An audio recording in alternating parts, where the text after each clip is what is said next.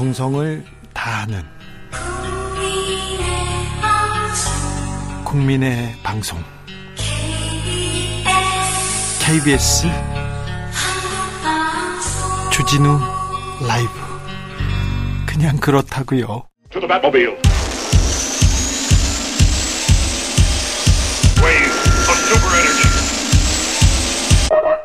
주기자의 1분 한일 정상회담 이후에 윤석열 대통령이 이렇게 말했습니다. 일본은 이미 수십 차례에 걸쳐 우리에게 과거사 문제에 대해서 반성과 사과를 표한 바 있다. 한국이 선제적으로 걸림돌을 제거해 나간다면 분명 일본도 호응해 올 것이다. 물컵 절반은 일본이 채울 것이라 그런 의미인데요. 현실은 어떻습니까? 정말 그렇습니까? 일본이 초등학교 교과서에 일, 제시대에 벌어진 강제 노동, 강제 연행이라는 표현 대거 삭제하거나 일본 책임이 없는 것으로 모호하게 서술하기로 했다고 합니다. 현재 일본 초등학교 사회교과서에서는 이렇게 기술해요. 전쟁이 장기화되면서 다수의 조선인과 중국인이 강제로 끌려와서 공장 광산 등에서 열악한 조건으로 혹독한 노동을 강요받았다.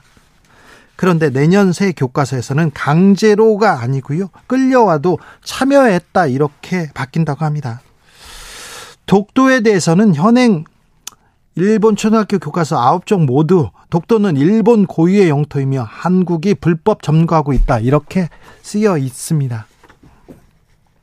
한일 정상회담 이후에 일본 더 거침없이 역사를 왜곡합니다. 일본 정부의 몰지성과 만행 규탄합니다.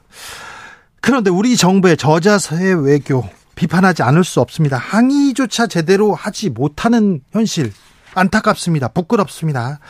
이것이 걸림돌 제거입니까? 이것이 성의 있는 호응입니까? 이것이 물컵을 채우는 겁니까? 치우는 겁니까?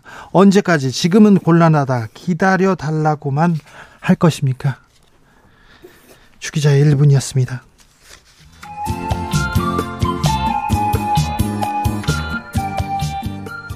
김수철 정신 차려.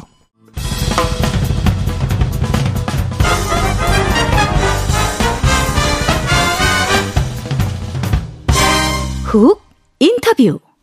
모두를 위한 모두를 향한 모두의 궁금증 훅 인터뷰 민주당이 당직을 개편했습니다. 이재명 대표 체포 동의안 표결 이후에 당내 개파 갈등 이렇게 드러났었는데요. 아, 이번에 단결로 단합으로 갈 수 있을까요? 물어보겠습니다. 김민석 신임 정책위 의장 안녕하세요. 네, 안녕하세요. 네, 오랜만에 뵙습니다. 그러게 말이에요. 네. 자, 김민석이 민주당 당직을 맡은 게 얼마 만입니까? 제가 정치에 다시 돌아온 게 뭐 18년이고 국회에 돌아와서 2년 지나서 지금 20년 정도 된 것 같은데요. 네. 근데 그 사이에 아, 국회의원으로 다시 컴백하기 전에 네. 아, 민주연구원장을 잠시 했었습니다. 예, 예. 민주원장 임기를 마쳤었죠. 네. 네. 의원으로서 당직을 맡은 것은 2002년도 서울시장 나가면서 네. 국회의원을 그만둔 이후니까 네. 21년 만이네요. 21년 만이네요. 자, 네. 김민석 그때 당시 서울시장 후보는 그때 벌써 재, 재선이었었나요? 삼선이었었나요? 어, 38대 그때 이제 32에 재선이 됐으니까요. 네. 예. 네. 서른 둘 나갈 때 재선이었습니다. 아 그렇습니다. 네. 서른 둘에 네. 재선되고 그 다음에 민주당 서울시장 후보였죠. 차기 네. 대권으로 간다 이런 얘기도 많았는데 21년 만에 당직으로 돌아왔습니다. 자 김민석 정책위 의장 왜 필요하다고 생각했을까요? 왜 김민석이었을까요? 왜 임명됐다고 생각하십니까? 뭐 어, 전반적으로는 이번에는 좀 골고루 등용한다라는 기류가 있었던 것 같아요. 네. 당에서 설명하는 걸 보면. 네. 그러니까 뭐 비교적 다양한 분들을 한 것 같고 저는 뭐 그중에서도 흔히 이야기하는 개파색이 별로 없는 사람이었던 것에 속한 것이 아니었나 싶고요. 네. 그리고 정책위의장에는 아무래도 뭐 사이에 제가 이제 뭐 연구원장을 하고 복지위원장을 하고 네. 전략 관련한 일을 해보고 뭐 등등 그런 것들이 좀 가만히 됐겠죠. 네. 민주당의 이재명만 보여요. 정책은 안 보여요. 이런 얘기 많습니다. 음, 사실 그런 면이 있었죠. 네. 그 사이에는 뭐 이재명만 모이는 것도 있고 또 여권은 이재명 때리기만 모이고 이제 이런 거지 않습니까? 네. 근데 이게 뭐 사실상 어 곧 이제 재판 국면으로 진행될 것이기 때문에 예. 김기현 대표가 당선된 다음에 이재명 대표를 찾아와서 만나는 모습을 보면서 저는 아 저게 이제 불가피한 국면 이동이 을할 수밖에 없다고 그 국민의힘에서도 생각을 했구나 저는 이렇게 느꼈거든요. 네. 왜냐면 이게 뭐 기소하고 수사하는 국면도 매일 그것만 할 수 없기 때문에 네. 재판으로 들어가면 재판 뭐 차근차근 진행하면서 나머지는 여야가 또 할 일을 해야 되는 거 아니겠습니까? 예. 그렇게 봅니다 저는. 그래요? 예. 이번에 민주당의 음 당직 개편, 당직 개편을 보고 반명이라고 할 수 있습니다. 조응천 의원이 지명직 빼고 다 교체하는 게 맞다. 물러나라 이렇게 얘기했는데 어떻게 들으셨어요? 민주당의 의원이 백 몇십 명이 있는데 네. 어, 여러 가지 의견이 있을 수 있잖아요. 네. 그런 막소리를 내는 분이 있을 수 있죠. 네. 네. 그냥 아 그런 의견이 있구나 이렇게 또 듣고 그럼 되는 거 아니겠어요? 또 이번에 누구 누구가 뭐 들어간 건 잘못해서 또 이렇게 지적하는 소리가 또 나오고 있는 것은 아니고 하기 때문에 네. 균형 감각을 갖고 전체적으로 보면 뭐 별일이다 이렇게 생각합니다. 사무총장 안 바꿨다 방탄에 앞장섰던 한 사람이냐 이렇게 크게 이렇게 비판하는데 그 자리가 그렇게 중요합니까? 아니 뭐 대표를 안 바꿨다 하고 하는 불만도 있기 때문에 네. 그건 뭐 있을 수 있는 얘기죠. 대표를 왜 바꾸지 그러냐는 분들도 있고 또 네. 사무총장 얘기도 있는데 사실은 저는 뭐 상징적으로는 사무총장이라는 게 총선 앞두고 흔히 얘기하는 공천 관련해서 중요하다고 얘기를 하는데 네. 민주당을 잘 아는 사람들의 경우에는 사실은 그렇게 꼭 동의하지는 않을 겁니다. 왜냐하면 이미 시스템 공천이 정착된 지가 선거를 몇 번 치렀고 네. 총장 외에 그 공식 기구 안에 사실은 뭐 연구원장이나 전략위원장이라든가 이런 등등의 포스트들이 같이 들어가기 때문에 네. 총장이 혼자서 옛날에 그야말로 혼자서 막 만지작 만지작 하던 그런 시절은 좀 죄송하지만 한 20년 전 얘기죠. 아, 20년 전에는 그랬는데요. 예, 예. 네. 뭐 그런 그랬던 시절이 있죠. 네네. 네. 이제는 뭐 총재가 그야말로 마음대로 하던 뭐 그런. 근데 그때도 사실 마음대로 하지 못했거든요. 그래서 예. 어 저는 사실은 이재명 대표 체제에 대한 불만이라는 게 있고 또 있을 네. 수 있고 그것이 그런 형식으로 표현되는데 대표가 그만뒀으면 좋겠다고 또 명시적으로 말하는 목소리가 지금은 또 상대적으로 그렇게 막 공개적으로 나오는 건 드물잖아요. 네. 그러니까 그렇기 때문에 그것을 또 하나의 표현으로 사무총장 교체론이 나오는 것인데 네. 그 정도로 이해를 하면 되는 거 아닌가 싶습니다. 알겠습니다. 음, 이제 이재명 대표 재판이 시작됩니다. 그리고 아, 또 한두 건은 기소할 수도 있다 이런 얘기 나옵니다. 이제 아, 이재명 대표 재판을 받으면서 받으면서 민생 얘기를 해야 됩니다. 민주당은 정책을 계속 내놓고 국민들한테 호소해야 되는데 자 어떤 정책으로 어떤 어, 비책으로 이, 이, 이 현상, 이 현실을 탑, 그, 좀 극복해 나가실 건가요? 묻고 싶습니다. 우선, 국정이라는 건 정부 여당이 그래도 끌고 갈 책임이 있는 거지 않습니까? 예. 근데 제일 첫째는 지금 가장 큰 현안은 사실은 그 친일 외교로 표현되는 최근의 대일 외교가 예.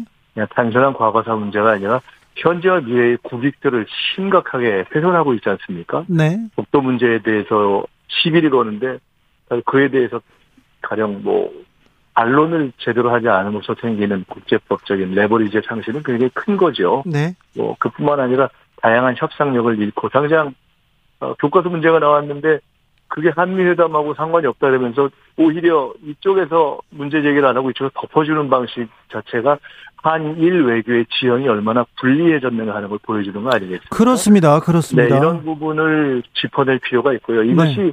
마치 과거의 문제처럼 국민의힘에서 뚝딱 이렇게 넘어가려고 하는데 아주 현실적인 현재와 미래의 문제죠. 경제 문제와도 다 연결되어 있는 거고요. 네. 그런 이거는 뭐 사실 향후에 있을 수 있는 여러 대미 협상 역할과 관련이 있다고 봅니다. 첫째고요. 네. 두 번째로는 법치주의 문제겠죠. 이게 법관 출신, 검찰 출신들로 이루어진 검찰정부에서 법치주의 얘기하는 게 웃길 수도 있는데 사실 법치주의를 가장 표방하는 정부에서 법치주의가 가장 망가지고 있는 거 아니겠어요? 대통령이 대일 외교에서 사실상 위헌적인 지금 행태를 보인 거고, 어, 그 여당 대표가 헌재 결정에 대해서 거의 인신모욕 수준으로 공격을 하고 예. 법무부 장관이 헌재 결정에 대해서 결정문도 거의 안 읽어본 분처럼 이야기를 하잖아요. 그러니까 결정문 자체에 그 법이 검찰의 수사권을 이렇게 축소해서 이거는 앞으로 수사하지 못한다라고 했는데 거의 그걸 안 읽어본 사람처럼 이야기를 하면서 헌재 결정 자체를 마치 5대 4니까 불복해도 된다는 것처럼 이야기하는 거는 사실은 국민 교육에 굉장히 안 좋은 아주 반법치의 표본이 되고 있는 것이어서 이 부분을 시정하는 것이 두 번째가 있고요. 네. 근데 역시 중요한 건 민생이겠죠. 이제 민생은 우선은 저희가 아, 가령 이런 겁니다. 제가 작년에 어, 이 스태그플레이션과 유사한 상황이 될 걸 예상해서 유류세를 이날을 제기하고 그걸 당론으로 처리한 적이 있어요. 그때 네. 식대 문제가 제기될 거라고 봤는데 오늘 어제 오늘 국민의힘에서 그 천원 학식, 천원 아침밥 이거 잘한 거다 이렇게 얘기하잖아요. 네. 사실은 그거를 저희가 지난 예산 때 훨씬 예산을 많이 가야 된다고 했는데 그걸 국민의힘에서 반대했던 거예요. 아, 학식 예산을요? 그런 겁니다. 근데 어. 이게 괜찮다 싶으니까 지금 이게 부랴부랴 두 배로 올린다고 하는데 저는 그 환영해요. 왜냐하면 잘못했어도 좋은 거를 하는 건 환영해요. 그리고 고쳐야죠. 지금은 네. 네. 지금은 그건 굉장히 늘려야 됩니다. 늘리고 아침 시간대에 사실은 아침 먹는 문화가 젊은 사람들이 별로 없어졌기 때문에 학교에서 학식 제공하는 아침 시간대를 예를 들어 뭐 한 30분이나 1시간 정도 더 늘려주는 방식도 있을 수 있다고 봅니다. 네. 이것 외에도 사실은 지금 부동산 경기가 떨어지면서 생기는 보증금 못 돌려받는 가령 빌라왕 때문에 생기는 문제 등등이 있잖아요. 네. 이런 다양한 문제들에 대해서 오히려 선제적으로 저희는 짚어 나갈 생각을 하고 있습니다. 알겠습니다. 그런 등등들을 하고요. 제가 네. 아까 첫 질문을 받으면서 그런 생각을 했는데 사실은 민주당이요. 지금은 이렇게 반법치적인 문제, 친일 외교의 국익 훼손 문제 또는 절박한 민생의 문제들을 이야기하면서 내부 문제를 풀어야 될 때입니다. 저는 정치를 그렇게 배웠는데 네. 적어도 주류 비주를 떠나서 정당을 하거나 야당을 할 때는 정확하게 정부 여당에 대해서 비판하는 것과 내부 문제를 비판하는 것을 균형감과 있게 하는 것이 옳다 저는 이렇게 생각합니다. 알겠습니다. 노동 시간을 연장할 생각인 것 같아요. 정부 여당에서는 그런데 MG가 원한다 이렇게 얘기하는데 MG 노동 시간 원하는 연장 원하는 사람 많지 않습니다. 그 MG 세대의 뜻도 좀 민주당이 헤아려 주셔야 됩니다. 네, 당연한 말씀이고요.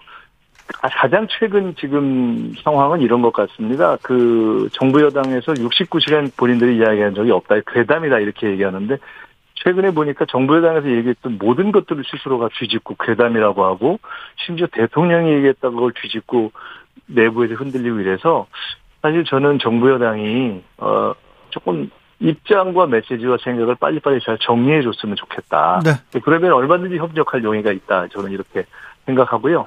오늘 보니까 어 정부 그 대통령실의 이관섭 그 수석인가요? 하고 네. 그 박대출 신임 정치의장하고 한라인을 구성하겠다. 그래서 정책을 잘하겠다 이렇게 말씀하시는 걸 보고 아, 전 참 좋은 일이라고 생각했는데 네.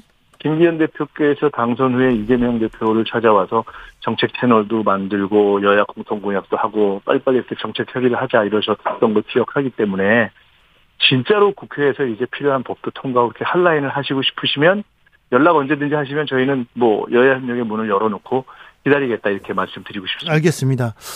네, 얘기해야죠. 협치하고 정치 이제 복원해야죠. 네. 아, 오랜만에 나오셨으니까 현안 좀 많이 여쭤보겠습니다. 그러니 어, 짧게 대답해 주십시오. 네. 오랜만에 보니까 물어볼 게 많아서 그래요. 네. 자, 네.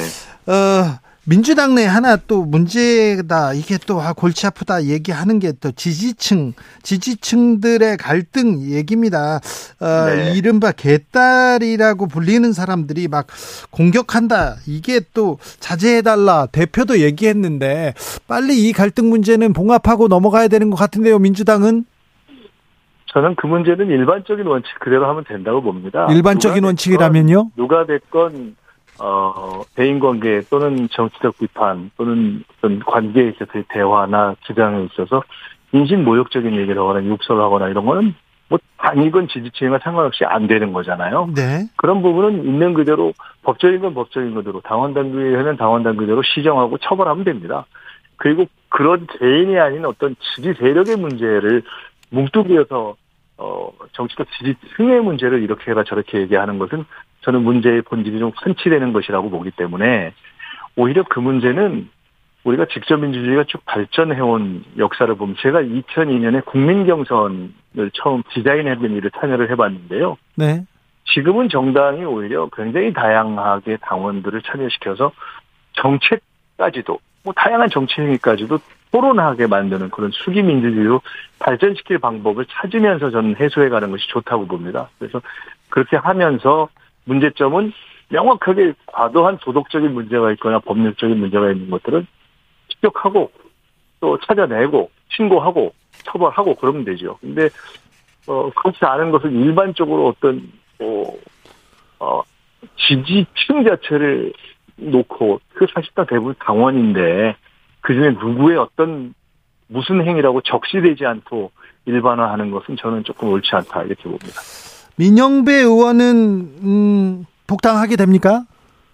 그건 아직은 모르겠습니다. 근데 민영배 의원은 이게 무슨 뭐 당에서 시키거나 뭐 협의한 방식이 아니라 본인이 어 일종의 의협심을 가지고 아유 내가 민주당은 정말 사랑하고 애정이 있지만 네. 그러나 이 문제만큼은 내가 무소속으로 가서라도 처리해야 되겠다. 내가 정말 정치적인 불이익을 받더라도 이제 이렇게 된 거잖아요. 네. 그렇게 해서 결론이 났는데 어, 헌재가 마지막에 이제 판단하면서 그것 자체 법은 유효하지만 절차에는 문제가 좀 있다 이렇게 또 지적도 하고 또 국민자사에서 비판이 있는 것도 사실이지 않습니까? 네.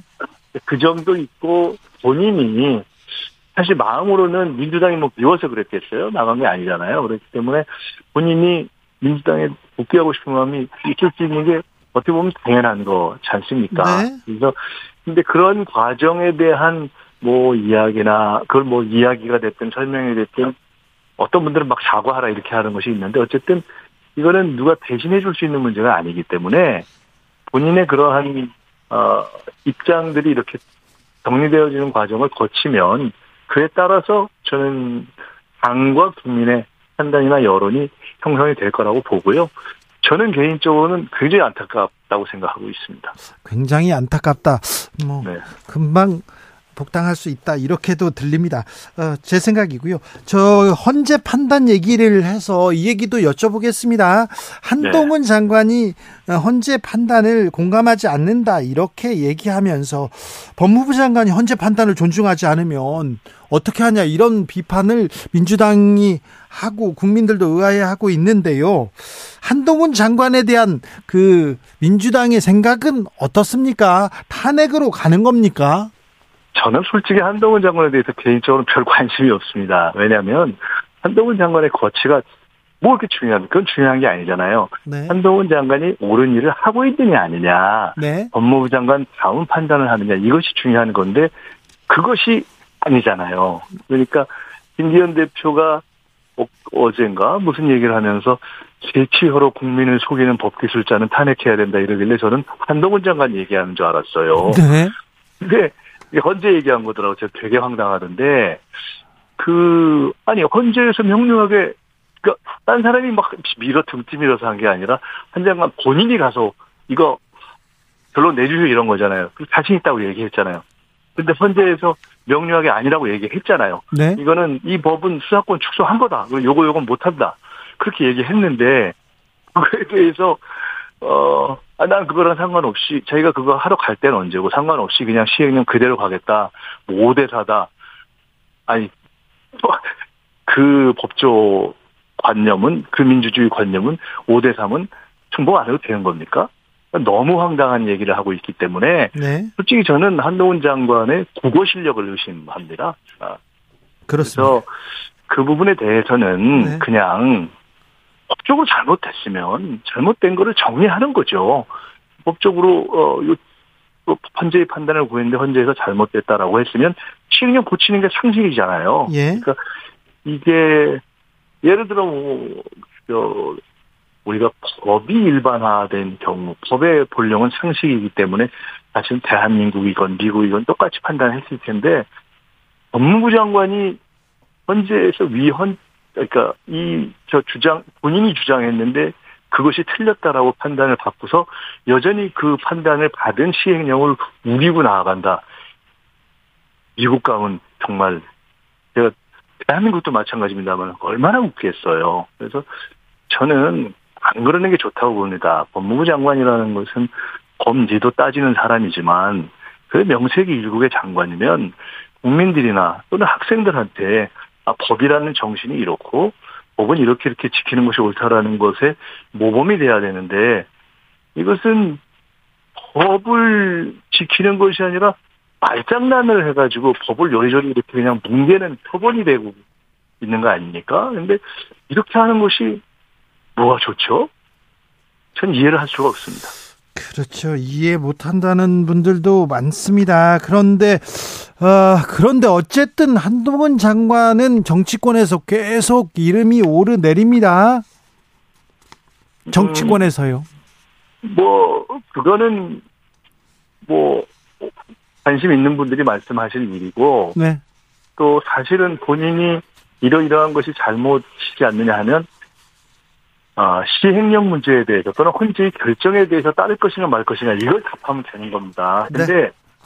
많은 비판 중에 아 당신 이거는 정말 잘못됐으니까 이건 물러나야 될 일이다. 네. 탄핵될 만한 일이다. 이런 얘기가 있을 수 있죠. 네. 근데 어 그게 본질이 아니잖아요. 네, 네. 적어도 그 문제의 본질에 대해서 답을 하고 그런데 꼭 이럴 때 보면 어 이 문제로 치환해가지고 이렇게 가려고 하는 자세는 저는 바람직하지 않다고 봅니다. 다시 말씀드리지만 네. 저는 한 장관 거치에 별 관심이 없습니다. 개인적으로 보통은 사퇴 얘기가 나오는데 이 정도면 알아서 창피해서 사퇴를 하는 게 홍례죠. 근데 저는 뭐 굳이 제가 지금 어, 당의 입장은 나중에 정해져서 정해질 수 있으나 저 개인으로는 별로 뭐 그런 얘기를 지금 하고 있는 것이 아니고 예, 예. 이것은 그럴 정도 수준의 창피한 일이다. 그리고 네. 창피와 안 창피를 떠나서 법대로 해야죠, 이제는. 네. 판단이 났으면. 왜 그걸 안 한다고 하죠? 알겠습니다. 네. 법무부 장관 법대로 해라. 네, 알겠습니다. 김재원 예. 최고위원이 전광훈 목사가 우파 천하 통일했다 이런 얘기했는데 이 발언은 어떻게 들으셨습니까? 최고위원이요? 무슨 최고위원? 김재원 최고위원이요. 아, 우, 우, 죄송합니다. 제가 그 국민의힘. 맥락을 정확히 알고 있지 못해서 전광 전광훈 목사가 우파 천하 통일했다 이런 얘기를 하셨고 긍정적인 의미의 천하 통일을 하셨다는 건가요? 그렇죠. 우파를 전광훈 목사가 이렇게 김재원 우리 최고위원께서 네. 제가 직접 들은 말씀이 아니라서 논평하기는 어려운데 네. 지난번에 5.18 발언도 네. 이렇게 하셨다가 또 여권 내에서 조금 비판받으셨죠. 네. 혼나서 또 거두고 이러는 과정들이 있기 때문에 예. 그 말씀을 제가 뭐 꼭 논평해야 되는지 근데 정말로 긍정적인 의미에서 전광훈 목사께서 천하 통일을 했다 이렇게 말씀하셨다면 그렇게 천하 통일된 우파에 속하기를 떳떳하지 않다고 나가려는 분들이 꽤 많아질 걸로 보입니다. 알겠습니다. 네. 아, 또 그렇게 보시는군요. 네. 정황훈 목사가 우파 진영을 전부 통일했다. 광화문이 우파 진영에게도 민주노총에 대항하는 활동 무대가 됐다. 이런 얘기를 했는데, 아, 네, 물어봤습니다. 어, 윤석열 대통령이 모든 정책 다 MZ세대 관점에서 봐야 된다. 답정너식은 곤란하다 얘기하고요. 김기현 대표가 오늘, 어, 대학교에서 어, 저 MZ 세대들하고 학식을 먹으면서 여러 얘기를 했습니다. 뭐 MZ 세대들과 치맥도 했다고 하는데 국민의힘에서는 계속 MZ 세대를 부르짖고 있습니다. 민주당이 MZ 세대한테 하는 정책 그리고 목소리가 있습니까?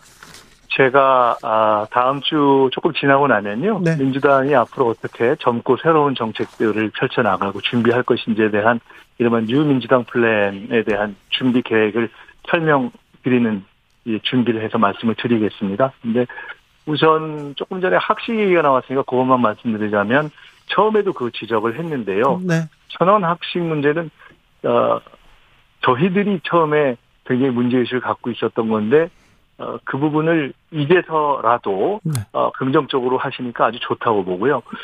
다만 그걸 보면서 이런 생각이 하나 듭니다.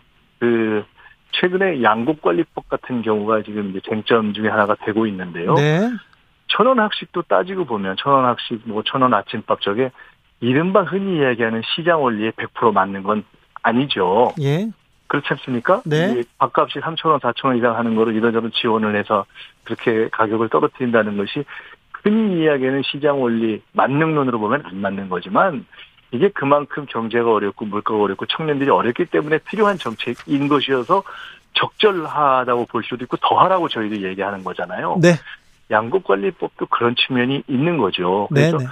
더 나은 전체 방향을 위해서 시장에 적절한 작용을 가하는 것인데 네. 천원 아침밥 그거는 당장 조금 뭐가 될 것 같으니까 훌륭하다고 얘기하면서 양국관리법은 반시장적이라고 얘기하면 스스로 한 일들에 대해서 네. 어 뭐라고 해야 될까요? 침을 뱉는 것이 돼서 조금 일관성과 논리를 유지해 주시는 것이 우리가 정책 토론을 앞으로 해나가는데 도움이 되지 않을까 저는 이 말씀을 드리고 싶고요. 네. 어, 저출생 문제 또는 MZ 세대 문제 다양한 정책에 대해서 저는 평소에 사실은 관심이 많고 나름 생각해 온 것도 있고 또 국민 여러분의 여러 지혜를 모으는 것이 사실 정책이지 정치인들이 갑자기 막 민, 하늘에서 뭘 떨어져서 하는 건 아니지 않습니까? 민주당의 민생 정책 그리고 mz 세대를 위한 정책 그리고 저출생 정책에 대해서는 곧 다, 다른 시간에서 한번 제가 말씀드리겠습니다. 다음 네. 시간에 말씀해 주십시오. 네. 김민석 더불어민주당 신임 정책위 의장이었습니다. 감사합니다. 네, 감사합니다. 교통정보센터 다녀오겠습니다. 김민희 씨.